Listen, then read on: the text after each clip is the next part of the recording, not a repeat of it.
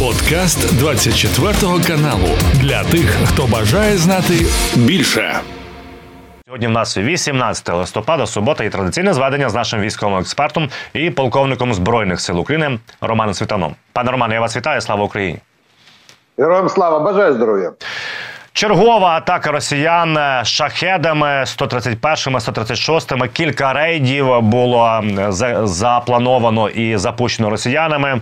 Збили ми не всі, пане Романе. 28, да, 28 из 39. Э, неплохое, в принципе, Э, количество, но тем не менее хотелось бы, конечно, больше. Значит, как минимум больше, то есть больше 10-11 э, шахедов прошло и выполнило свою задачу. А это все-таки 40 килограмм э, взрывчатки в каждом. То есть, по большому счету, довольно-таки серьезный урон. Причем уже шахеды шли поломанным, ну как они часто идут поломанным маршрутом и на Киев в том числе, и на столицу – Э, и вот бы хотелось, э, помимо того, чтобы слышать победные реляции о производстве э, шахеда уже у наших, хотелось бы услышать такую же, допустим, картину, когда 40 наших украинских шахедов идут, допустим, на военные объекты на Рублевке в Москве. А то что-то как, как минимум полгода не слышно вообще ничего, как бабка пошептала. Э, и наш ГУР куда-то пропал, сказки рассказывают всякие мастера разговорного жанра, а организовать э, четыре десятка тех же беспилотников на Рублевку почему-то не могут. Что-то случилось, какие-то проблемы в ГУРе, я так понимаю. Ну или в ГУРе, или в ВСУ э, с этим, или в оборонпроме, опять же, раска- сказки рассказывают э, через день буквально друг за другом а, а, допустим, четырех десятков не видно в районе Москвы.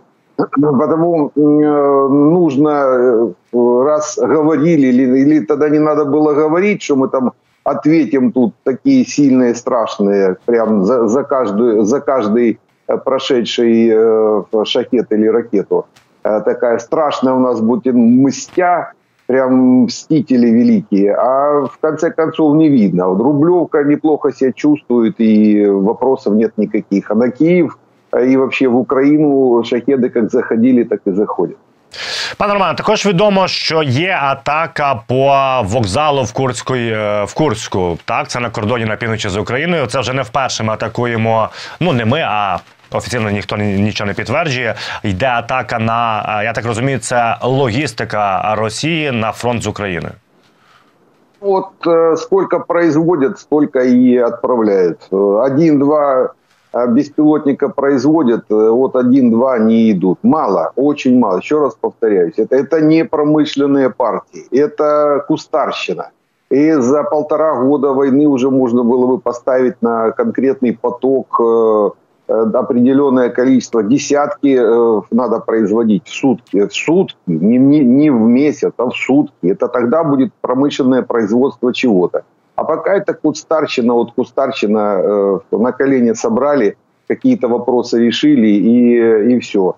Э, и то, скорее всего, это работают все-таки спецслужбы. Распуск, то есть ближние, ближние рубежи к нашей границе. Скорее всего, это служба безопасности. Там специалисты есть, э, они э, собирают эти беспилотники на прямом управлении. До Курска они доходят, где-то они до, до 150-200 километров идут. Но опять же, это они на внутреннем, э, на своем внутреннем дворе, я бы так сказал, их собирают. Э, то есть э, за счет внутреннего бюджета, естественно, не, ну, эта спецслужба она не может их э, в масштабное производство поставить. Потому вот такие точечные удары.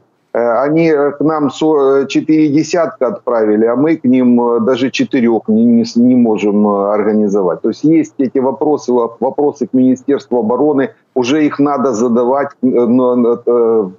сколько, больше ста дней прошло, э, и Министерство обороны, и э, тот же Укроборонпром, новые руководители должны были показать уже свою э, работу. Пока ее не видно. Она еще, наверное, больше отрицательная, потому что раньше было больше тех же беспилотников. Мы видели по несколько десятков на ту же Москву шло где-то с полгода назад до назначения этих людей. А сейчас, получается, новые люди, время прошло, а работы абсолютно никакой, как не было, так и нет. Потому дальше надо перетрахивать, ставить следующих Э, может, у них получится наладить, поставить производство. Потому что, вот смотрите, четыре десятка, уже четыре десятка шахеда, уже э, россияне начинают накручивать э, количество. Это не 10, не 20, это уже 40, 30, 39, ну пусть 40 уже этих аппаратов. А еще ракеты не заходили. А мы э, только дули крутим, э, я так понимаю, эти производители, руководители ведомств. Дули можем, мы можем все у нас может э, получиться где-то 80 миллионов дуль, если захочем. Только тол- толку от этого. Шахеды нужны, только не наши, украинские шахеды, э, которые обещали, которые, о которых говорили. И э, та обратка, о которой рассказывали, рассказывали руководители военно-политические Украины. Где эта обратка? Ну вот посмотрим, сколько на, на, на 40 шахедов завтра будет обратка или сегодня Э, ночью. Э, в конце концов, надо за слова уже начинать отвечать. Пане Романе, офіційно є повідомлення від Генштабу збройних сил України, що ми закріпилися на лівому березі від Дніпра. Інститут вивчення війни повідомляє наступне: що вдалося вже деокупувати 10 квадратних кілометрів. Як ви вважаєте, наскільки цей перспективний напрямок і що ми далі можемо тут робити? Вооруженные силы Украины под руководством генерала Залужного выполняют эту задачу, причем выполняли они ее полгода еще с мая месяца. Левый берег э, был готов э, к освобождению, по большому счету, где-то вот в начале, э, в начале июня планировались определенные мероприятия по форсированию. Россияне сорвали этот план. У них единственная была возможность подорвав плотину гидроэлектростанции, остановить на пару месяцев как минимум подготовку и выполнение такого рода задач. Что они и сделали. Подорвали гидроэлектростанцию, создали определенную э, поверхность, то есть зеркало воды на несколько километров. Ну, естественно, сорвали нашу Э, нашу э, форсирование Днепра. Сейчас, э, после того, как вода сошла, на левый берег перешли, ну, начали работать разведка военная, а сейчас уже и линейные части, в том числе морской пехоты в основном, это основная часть была, вот уже есть плацдармы. Плацдармы это тактические так называемые. Э, тактические плацдармы для того, чтобы по, при принятии решения, потому что без его, без э, взвешенного э, подхода к оценке обстановки и видения дальнейших действий, дальнейших продвижений, создавать оперативный плацдарм уже под форсирование не, нет смысла. Если нет сил, средств, если нет, не хватает резервов, если Э, наши партнеры нас не обеспечат достаточным количеством вооружений, оперативный плацдарм на левом берегу, в принципе, он будет даже опасен. То есть, если мы э, создадим плацдарм, начнем перемещать войска на левый берег, тяжелую технику, и не, не будем продвигаться в сторону э, Крыма, ну, то есть для того, чтобы создать уже э, серьезный, серьезный до стратегического уровня плацдарм для движения, то россияне могут наш этот оперативный, э, в принципе, уничтожить, сбросить в Днепр. Э, потому только, только, понимание, только понимание количества сил, средств э, есть, а только оно может привести к принятию все-таки решения и форсированию Днепра в этом году. Возможность такая есть. Возможность в смысле техническая есть Э, левый берег россияне удержать не могут и уже не смогут. Даже если сейчас начнут перебрасывать там какие-то резервы, они уже просто не успевают. Не успевают э, за развитием событий, за темпами, за погодой не успевают, потому что э, им будет намного сложнее, допустим, переброска 500-700 километров войск с Ростова или с того же Э, Купенска на левый берег, чем нам там несколько километров э, или там по, по полкилометра переправиться через Днепр и развивать наступательные действия. Потому посмотрим, я думаю, в ближайшие где-то полторы-две недели э, будет понятно, какое решение принял генерал Залужный по левому берегу и есть ли достаточное количество сил и средств уже у нас. Ну, от, власне, якщо говорити про цей рік, пане Романе, так от е, колишній генерал у відставці, колишній американський керівник сил НАТО в Європі Уеслі Кларк сказав наступне: що Україна могла перемогти в цій війні ще у цьому 23-му році, але з ряду причин е, це цього не трапилось, і він їх перелічує. Він каже: не було політичної волі в заходу, логістичної підтримки та технологічних проривів.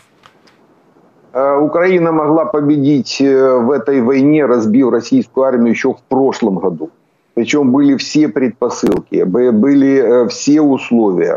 Не, было, не, не, не закопались россияне нигде на Запорожском фронте, на, на левом берегу, когда уходили с правого берега.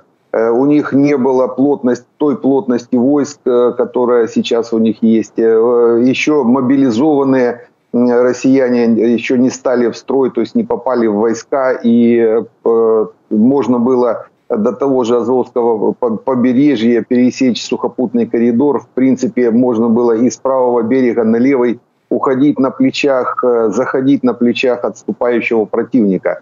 Э, если бы то, что генерал Кларк перечислил, все было предоставлено в прошлом году, мы до конца прошлого года закончили бы эту войну, были бы уже на госграницы и э, уже годовщину уже победы нашей бы праздновали. Потому наши э, наши партнеры, а особенно, а особенно наши гаранты по Будапештскому меморандуму сделали это Англия и Америка сделали все, чтобы э, победа наша не была в прошлом году. И все сделали, чтобы ее и в этом году не было.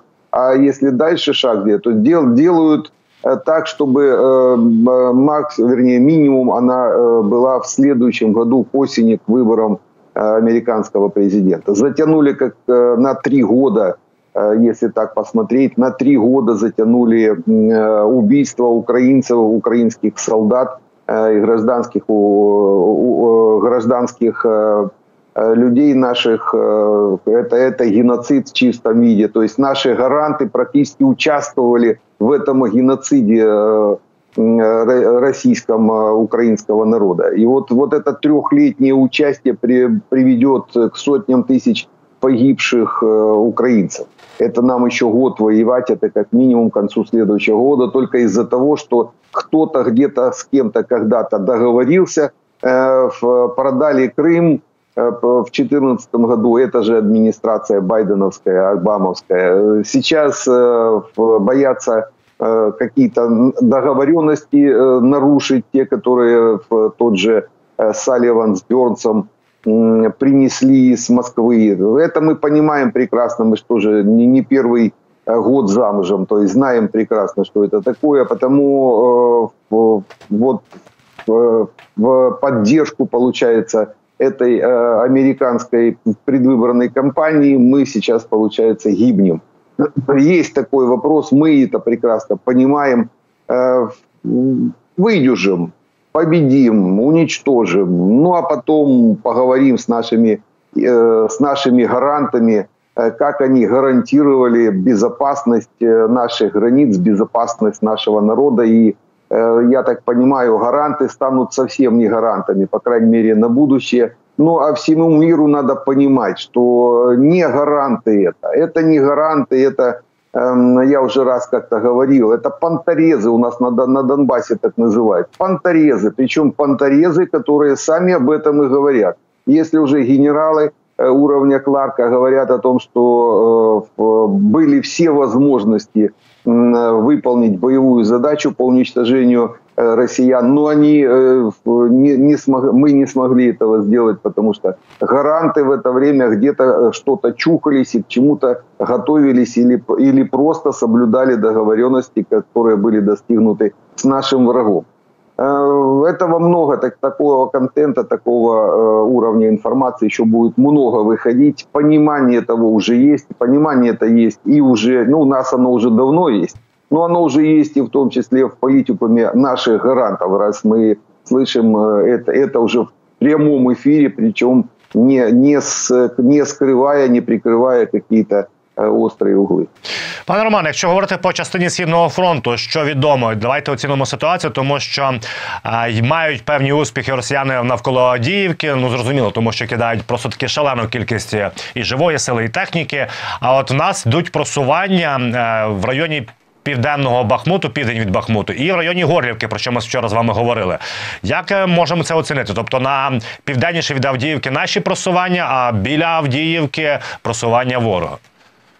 Есть такое понятие асимметричный удар, так называемый, асимметричный ответ или э, действие э, в другом месте, которое приводит э, к решению вопроса там, где, допустим, нам нужно. Есть тяжелая ситуация сейчас в районе Авдеевки, никто ж не говорит, что она легкая, Э, ну, она контролируемая, то есть э, движение россиян в районе Авдеевки, их можно останавливать или перенацеливать э, определенные силовые моменты российские в другое место.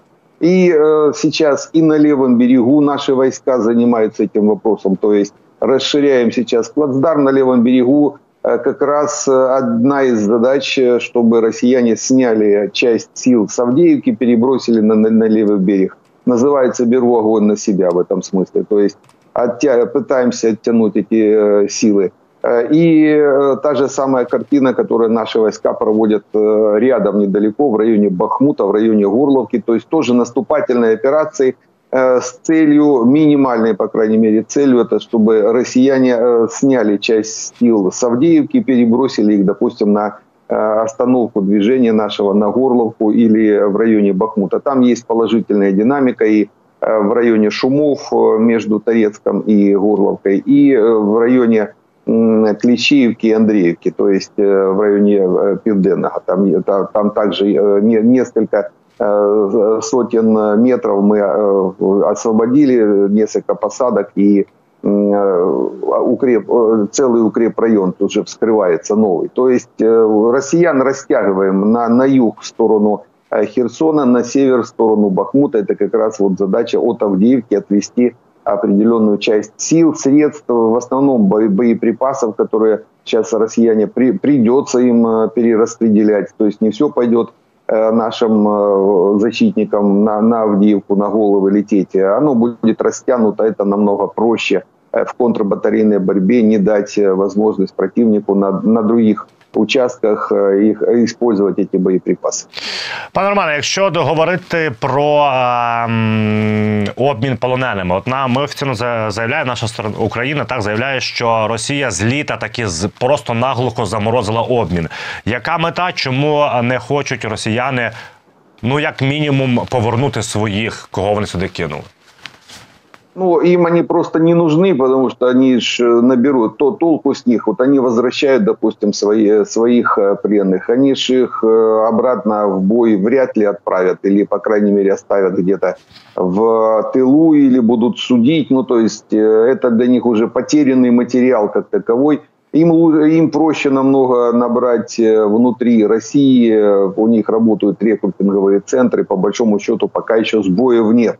Э, своих 20-25 тысяч э, россиян, э, будущих двухсотых и трехсотых, примерно столько же мы в месяц отминусовываем на линии фронта. Они получают с этих рекрутинговых центров, потому для них это абсолютно не проблема, то есть задачи своих вернуть у них нет. Да и своих там практически нет, потому что те, которые сдаются в плен, они по большому счету те же контрактники, которые приходят, в, то есть те же рекруты, которые сами приходят э, выполнять определенные задачи, потом э, по этой цепочке попадают к нам в плен. То есть э, им, для них это не проблема. А летом э, остановили. Почему? Потому что летом возник вопрос э, по э, зерновой сделке так называемой. Россияне тогда подняли ставки – а, а, тогда был вопрос э, поднят о такой реальный э, вопрос о прокачке аммиака через аммиакопровод, который проходит через территорию Украины.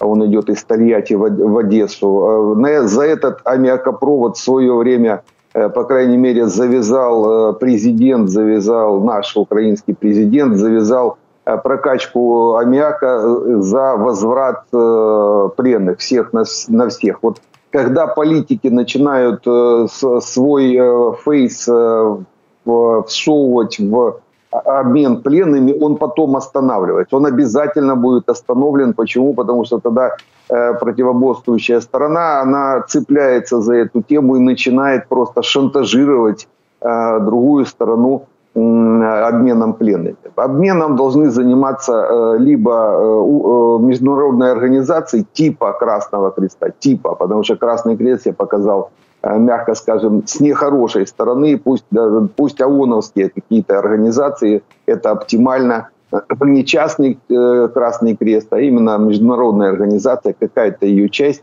они могут заниматься обменом пленными, э, либо разведки, в основном всегда разведки занимаются обменом пленными, это военная тема, там есть определенная градация, там голова за голову называется – Э, и э, это все идет. Но как только политики какой-то, э, вернее, показывают, хотев попиариться, с одной стороны, все же политики пиарятся. В свое время занимался обменом пленными с, вместе с Рубаном. И обменяли много пленных тогда, пока Медведчук не залез на эту тему и начальник СБУ не воткнул туда своего какого-то родственника тот, тот еще Грицак, по-моему. Э, и после этого весь обмен пленными перешел в политическую плоскость, и он практически остановился. Мы тогда э, сотни человек обменяли и вытащили из плена. И вот э, та же самая картина сейчас. Влезли политики, влезли в обмен, значит тогда Путин, ну, имеется в виду россияне, они будут теперь вытаскивать эти темы. И вот накрылась зерновая сделка, накрылась тема по прокачке э, аммиака и, естественно, остановился э, в обмен пленными, потому что это рычаг давления на наше теперь уже получилось э, политическое руководство, потому что сами подставились. Нельзя было эту тему поднимать для пиара, потому что получили не пиара, получили обратное негативное движение. А наши ж враги, они ж не дураки, они сразу понимают, раз, ага, раз э, есть, э, э, вернее, необходимость или есть заинтересованность, значит, эту заинтересованность будут ложить, перелаживать уже на бумагу и в денежные знаки переводить. Но теперь будут, будет политическое руководство, теперь будут получать уже негатив от э, того, що самі залізли в обмін в воєнноплен. Пане Романе, також є повідомлення від е, НАТО офіційне, що Норвегія е, перехопила шість бомбардувальників та винищувачів з Росії. Про що йдеться, що вони підлетіли на неприпустиму а, відстань до кордонів, і відповідно довелося Норвезь, Норвезії, е, перепрошую, норвежцям піднімати в повітря F-35, аби перехопити шість бомбардувальників, е, серед яких ту 160 та е, та, та два міга та два іла 78 Це е, серйозна провокація, чи це просто таке от брязкання зброєю від росіян? Ну, бомбардировщики, э, там даже, можно сказать, всего два. Это э, тушки, два Ту-160, и то они больше ракетоносцы, чем бомбардировщики. Это ракетоносцы. Э, МиГ-31 – это дальний перехватчик, истребитель-перехватчик МиГ-31. А Ил-78 – это топливозаправщики. Это Ил-76, только переделанный в топливозаправщик, Ил, получается Ил-78. Там где-то по некоторым модификациям от 70 до 100 тонн горючего э, керосина каждый из этих самолетов несет. Э, скорее всего, э, россияне просто тренировались до заправки, до заправки в воздухе и шли вот именно группой. Так группа идет. Допустим, Ту-160, они сами в каждого там под, под 150 тонн залито, потому для них заправка на так поскольку поскольку в основном сопровождающие Ту-160 истребители-перехватчики, это МиГ-31, они требуют до заправки.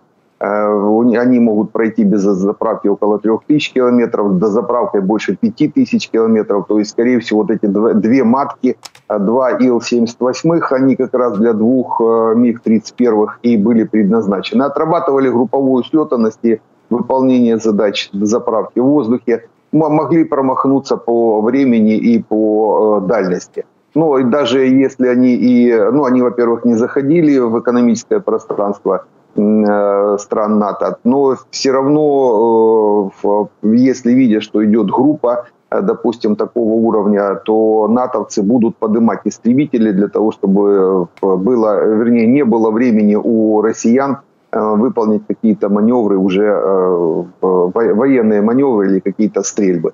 Потому было поднято истребители, россияне определили выход истребителей, развернулись, то есть ушли, ушли от конфликта. Пане Романе, очільник Пентагону Ллойд Остін каже наступне: що, попри все, потрібно залишати контакти з Російською Федерацією. Як ви вважаєте, чи справді це потрібно, і на яких рівнях, і наскільки тісно? Ну, это им нужно. То есть, если кому и нужно, так это э, Остину и нашим гарантам нужно оставать, оставлять какие-то контакты для того, чтобы ну, решать свои вопросы. Они же не наши вопросы решать будут. Они будут свои вопросы решать э, за счет э, передачи или не передачи нам определенного вооружения. Это уже понятно, это уже видно. Эм, атакамсы мы получили в, в конце э, осенне, в конце весенне-летнего периода, когда можно было выполнять боевые действия. Получили их не в мае, а получили их осенью.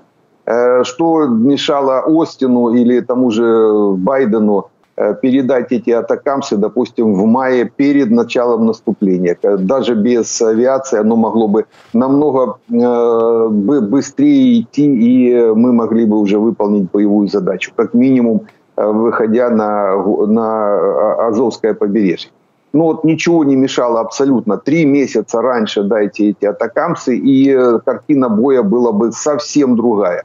Э, а так получается, для того, чтобы галочку поставить, э, передали там несколько атакамсов или там несколько э, пару десятков атакамсов и все. И все остановилось.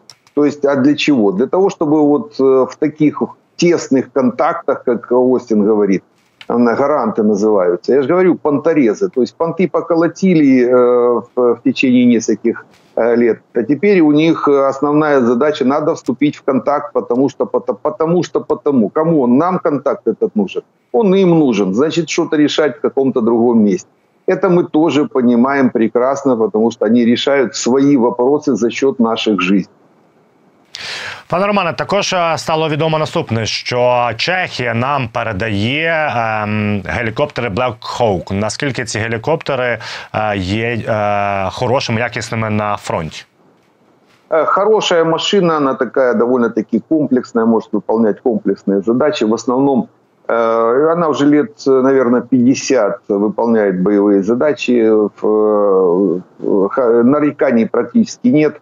Э, может нести, э, ну, перемещать где-то отделение десанта, человек 10, это без проблем. Может э, перемещать несколько лежачих больных, эм, то есть и в таком режиме работать. И есть четыре точки подвески для ракет. Там есть стрелковое вооружение и четыре точки подвески. Причем ракеты могут быть и воздух-земля, и воздух-воздух. А, ну, естественно, Нурсы, неуправляемые реактивные снаряды для поддержки наступающих войск. Очень хорошая машина для выполнения задач, а, допустим, войсковой разведки, для выполнения задач медицины, а, для выполнения задач э, десанта уровня ну, допустим, вот э, несколько эскадрилей таких э, вертолетов, они могут организовать, допустим, переброску десанта на побережье Крыма без проблем, то есть в Крым.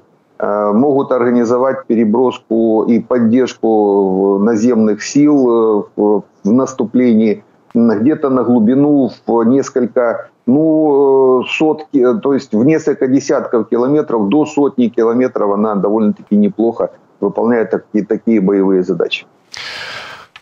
Пане Романе, якщо говорити по авіації, також стало відомо від Пентагону, що нарешті вже безпосередньо ми почали навчатися на F-16. Е, повідомляють офіційно, що навчатимось будемо навчатись не лише в Сполучених Штатах Америки, а також будемо навчатися і в Європі. І що кажуть наступне: що весь цей час готували базу для того, аби налагодити ремонт цих F-16. Вони будуть ремонтуватися відповідно в Європі і. Е, взагалі базу ремонтну приготували на 90 днів, тому що за кілька місяців літаки потрібно ремонтувати.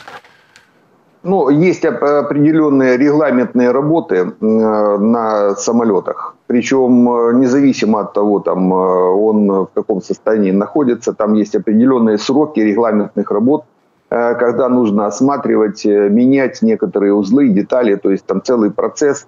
их выполняют такие работы либо в, в, в ТЭЧ, допустим, на аэродроме, это технико-эксплуатационная часть, либо на авиационных заводах или на этих базах авиационных, ну, можно сказать, это практически завод – Э, где э, самолет обслуживают полностью, заменяя по, вот эти, по этому графику, э, заменяя узлы и детали самолета, которые, которым выходит срок эксплуатации, продлевают его или там меняют. Ну, там целый процесс, который расписан, регламентирован, и без этого процесса самолет не получит допуск на выполнение боевой задачи. Э, потому эта база очень важна. Скорее всего, она будет, понятно, она будет в Европе, она может быть либо в Румынии, либо в Польше. Это ближние э, страны к нам. А так реально такие базы очень хорошо развернутые в той же Германии есть, э, в скандинавских странах, в Италии, во Франции, в Испании. То есть, по большому счету, в любой стране, которая использует F-16, почти во всех странах такие базы есть. Некоторые страны Э, перегоняют самолеты на аэродромы в соседние страны, это, но все это в рамках НАТО. Для нас оптимально эту базу иметь, допустим, в Польше, либо в Румынии. Э, и, скорее всего, по этому пути пойдут э, наши партнеры, предоставить, предоставить бази для обслуживания самолетов. Пане Романе, дякую за вам за це зведення. Вітаю вас з Днем Ангела, тому що сьогодні ваш день. День Романова, спасибо.